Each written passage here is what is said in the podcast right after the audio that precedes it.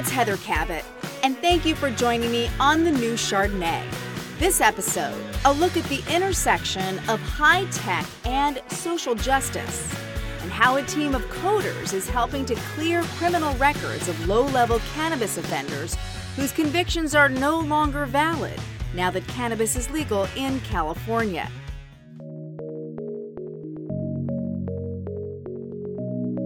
Across the country, record expungement as a component of marijuana reform has been a hot topic of discussion this campaign season and on Capitol Hill. But for people like Chad, a dad of two, the process of removing an old conviction can be cumbersome and expensive to navigate. In 2001, I was arrested with three, uh, three pounds of marijuana, and um, I was sentenced to nine months, uh, which I got uh, house arrest for. Chad, who asked only to be identified by his first name to protect his privacy, says although he was able to keep his old job, his record kept him from applying for new positions to advance his career and make more money. He eventually hired a lawyer to help. I've been trying to do research to get it covered up, just mostly because of it's not, you know, it's not just like, you know, I don't know, the job thing. It's like, you know, when you have to go into your kid's elementary school and, and you know, go for a background check just so you can go there. And, you know, I have a felony on my record. It's really hard for, I can only do a certain level of uh, volunteering at the school, you know. But this past summer, he learned that a nonprofit called Code for America, working with California's district attorneys, had finally cleared his record. I don't know, man. It's just like I don't know, a burden lifted off of my, my shoulders, you know. Code for America had been building sophisticated algorithms to help prosecutors quickly sift through data to find eligible convictions and automatically alert people that their records had been scrubbed. Alia Toran-Buran helps oversee Code for America's Clear My Record program. I spoke with her last summer as California was racing to meet the deadline to clear more than 200,000 convictions. There are 8 million people in California with criminal records. About one in three people in the country have criminal records. Um, and these records are an immense barrier for them in moving forward with their lives for so many reasons getting jobs, getting housing, um, getting an education, supporting themselves. So having a record um, is a really serious thing um, for a lot of people. Um, and so automatic record clearance provides this opportunity to help people move forward with their lives without the stigma of a criminal conviction. Um, in California, as you know, Prop 64 passed, um, which did legalize some um, marijuana types of convictions, but um, but we were still up until really recently operating under the petition-based system, um, and in uh, most places in the country that is still the case. And this is an issue because the vast majority of people who are eligible for criminal record clearance don't actually get it, um, and that's because the petition-based process is confusing. It's hard to access. It oftentimes costs money. You have to get a, an attorney to navigate it. Um, so there are studies that show that only between three and six percent of people across the country who are eligible get that, which is just um, a remarkable shame and an injustice uh, because these people under law are eligible to get their records cleared. And here's a question: How are they mm-hmm. notified? Do they even know that they're eligible? I, I, I remember early on that was an issue, and I think the Cannabis Control Commission had re- realized that people didn't didn't know. Is, is is that still a problem? Yeah. Um, so that is a great question. I'm going to pin it um, and circle back to, okay. to what we're thinking about now because that's such a great um, something that we have been um, prioritizing and, and continue to prioritize is how do we make sure that people who are eligible and who get this type of record clearance um, can actually um, move forward with their lives in actionable steps, right? Because if they don't know that their conviction has been cleared automatically, we are assuming that those benefits are, are not as accessible. Um, so in California, about 220,000 convictions are eligible to be cleared, uh, marijuana convictions alone. Um, we got involved with the space because a new law was passed, AB 1793, that mandated the automatic record clearance um, of those convictions. Um, so every district attorney in California had to review those convictions. So Code for America saw an opportunity to help district attorneys automate that review. So we started in 2018 with five pilot um, five pilots with the district attorneys in San Francisco, Los Angeles, Sacramento, Contra Costa, and San Joaquin. And then expanded that by creating technology that every district attorney in California could use to automate this, um, this law. Um, so getting people relief quicker, um, and also streamlining the process for government. So fast forward to today, um, we have counties now um, where this record clearance process has happened. So in Sacramento um, is one of those um, um, examples. We finished our pilot work with Sacramento District Attorney last April. Um, uh, and the court finished their review or their updating of records as well. So now we have about 5,300 convictions in Sacramento County alone. Uh, where people's records have been changed. And we are now, and to your point, kind of circling back to your point, we're now in this position of we want to make sure that every single person who has had this conviction cleared knows about it. Um, so uh, we have been, uh, or we we are engaging right now in a pilot in Sacramento County for those who think they have convictions in Sacramento County, where you can go onto a website, um, enter in some basic information, and we're able to tell somebody whether or not their conviction has been affected.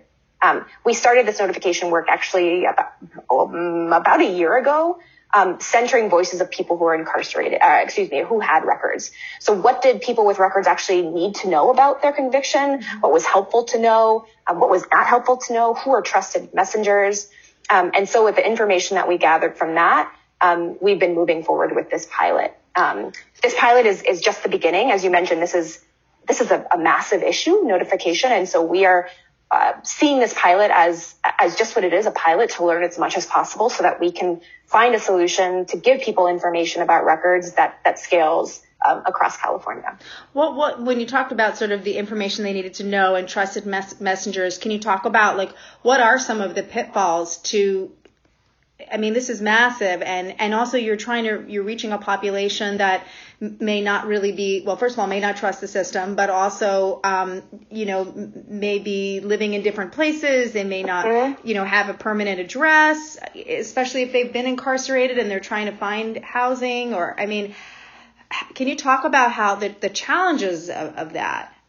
Yeah, um, you actually named oh, a lot of these challenges. Yeah, like I don't answer my own question. But. Yeah, you're good. Um, yeah, I mean there are a ton of challenges. There's the challenge of finding people where they are now. Um, some of these convictions are decades old, and obviously people move. Um, there's the challenge of of direct notification. So um, who would be a trusted person to reach out to somebody? Um, uh, and what if you reach out to the wrong person? Then you're divulging criminal justice mm-hmm. information to the wrong person. And um, so that's one thing. Um, there's, you know, do people, how do we get the word out in general? So what are the avenues that people um, uh, listen to um, and trust to, to, to even go to a website like ours? And so, uh, so for instance, do people listen to the radio? Do people read the newspaper? Do people listen to their, you know, public officials? So, um, of course, we have many models of outreach um, by community organizations who've been doing outreach for a long time. But in a lot of ways, this is um, this is totally brand new in terms of record clearance. How do we get the word out specifically about this automatic record clearance process in a clear way? So, for a lay audience out there, can you talk about um, the technology side of it? Like, I'm assuming that traditional district attorneys' offices are not equipped with software engineers or people who know how to build these types of um, data analysis systems. Can can you talk about that uh, again, high level for more of a, a lay audience? But mm-hmm. what does that entail? And for people who aren't familiar with Code for America, can you explain really, you know, how you're trying to use um, technology to solve some of these issues? Totally. So on a super high level, Code for America's goal is to improve government service delivery using technology and design. And so this is a perfect example of how we can help government um, deliver a service that they're mandated to do anyways. Um, so the way that the law was written is that every district attorney in California received a bulk data set with all convictions that were potentially eligible in their county. These data sets contain hundreds of thousands of lines of conviction data. Uh, without technology to call through this to figure out who was eligible or not, a district attorney would have to manually go through hundreds of thousands of lines of data. So you can imagine that that is um, an immense task, uh, which takes resources and time and taxpayer money. And so Code for America was able to develop technology that can read that bulk data set in a fraction of the time. We can read hundreds of thousands of lines of conviction data in just a couple minutes.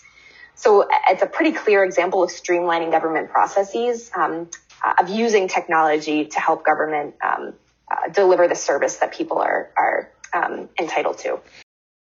So did they uh, did they approach Code for America? Did they like apply and say like we you know we need this kind of help? We don't have the you know the the tech the technological expertise or staff within our offices to tackle this. Like how did how did it come about that that you guys ended up working on this?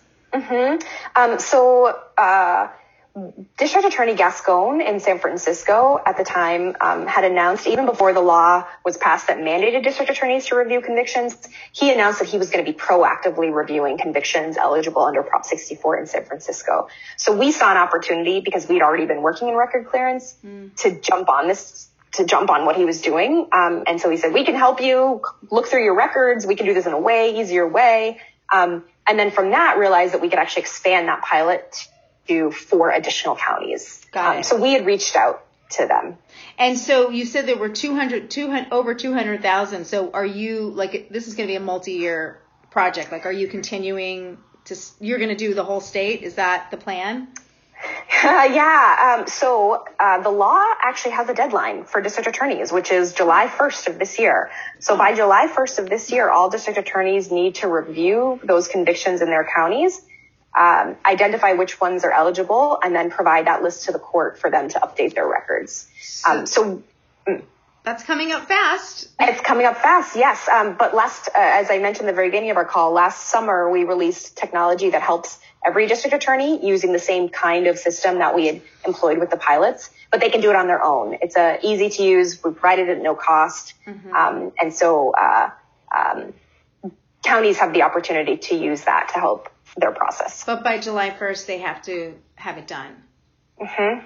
And so, and so the ones that you, the five counties that you've been working on, where you, where it was more hands-on, they mm-hmm. got extra support because they, the district attorneys asked for it. Um, so it was the very beginning of our work. Um, so. Oh. It, yeah, it was just the beginning. We were still developing the technology, um, and it was a pilot. We were learning, and so okay. with the pilot, we realized that we could do it statewide. Okay, so the next phase of this is is the notification. Next phase is notifications. Exactly. Yep. We're prioritizing that. Okay. Um, in California. Mm-hmm. And and sorry, one last question. So with the notification, when will that? You're doing the pilot now. When will mm-hmm. that actually be you know, active and sort of anybody can access it? Yeah, so um, our, our San Francisco pilot is active. Anyone can access it now. So we are mm-hmm. looking to get the word out in as many ways as possible mm-hmm. um, uh, for those who might have convictions in Sacramento County. Mm-hmm. And, and we are are learning as we go. So um, as soon as we feel confident that we've got enough learnings to be able to scale it um, statewide, um, that's when we're going to scale it. But we don't have a, a set time right now. Can you talk about? Uh, I mean, obviously, given what's happening in our country right now. Um, and and the, the, disproportionate number of uh, people in communities of color who've been targeted, um, you know, under uh, past drug policies. Can you talk about how your efforts um, may be, you know, helping to wake, work towards more equality, racial equality, um, and helping out communities of color? Yeah, I, again, you said it really well. Um, we are seeing this work as as part of an effort to to um, to repair the harms of the failed war on drugs that disproportionately impacted communities of color. This is just one step. I, we are seeing marijuana as um, marijuana relief as the beginning. Um, again, as I said before, our goal is to clear all eligible criminal records. Mm-hmm. Um, and excitedly, um, a law was passed last year in California that is um, is a new automatic record clearance law that will ex- greatly expand the types of convictions that are eligible. Um, so while we know that the war on drugs is, is an example of disproportionately negative impact mm-hmm. from the criminal justice system, these trends um, are, are, relevant and are true across the board for criminal convictions. Mm-hmm. So, uh, so this is just one one um, one aspect of of remedying a, a, criminal justice system that has been unjust for for a long time. A long time.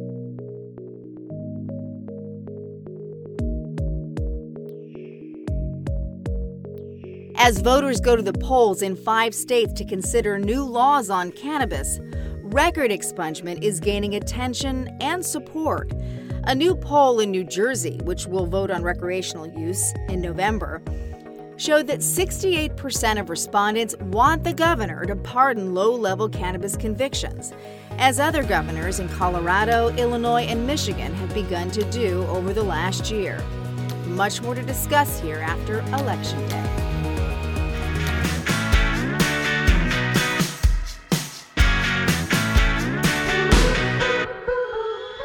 That is it for the new Chardonnay. Thanks so much for listening. I'm Heather Cabot.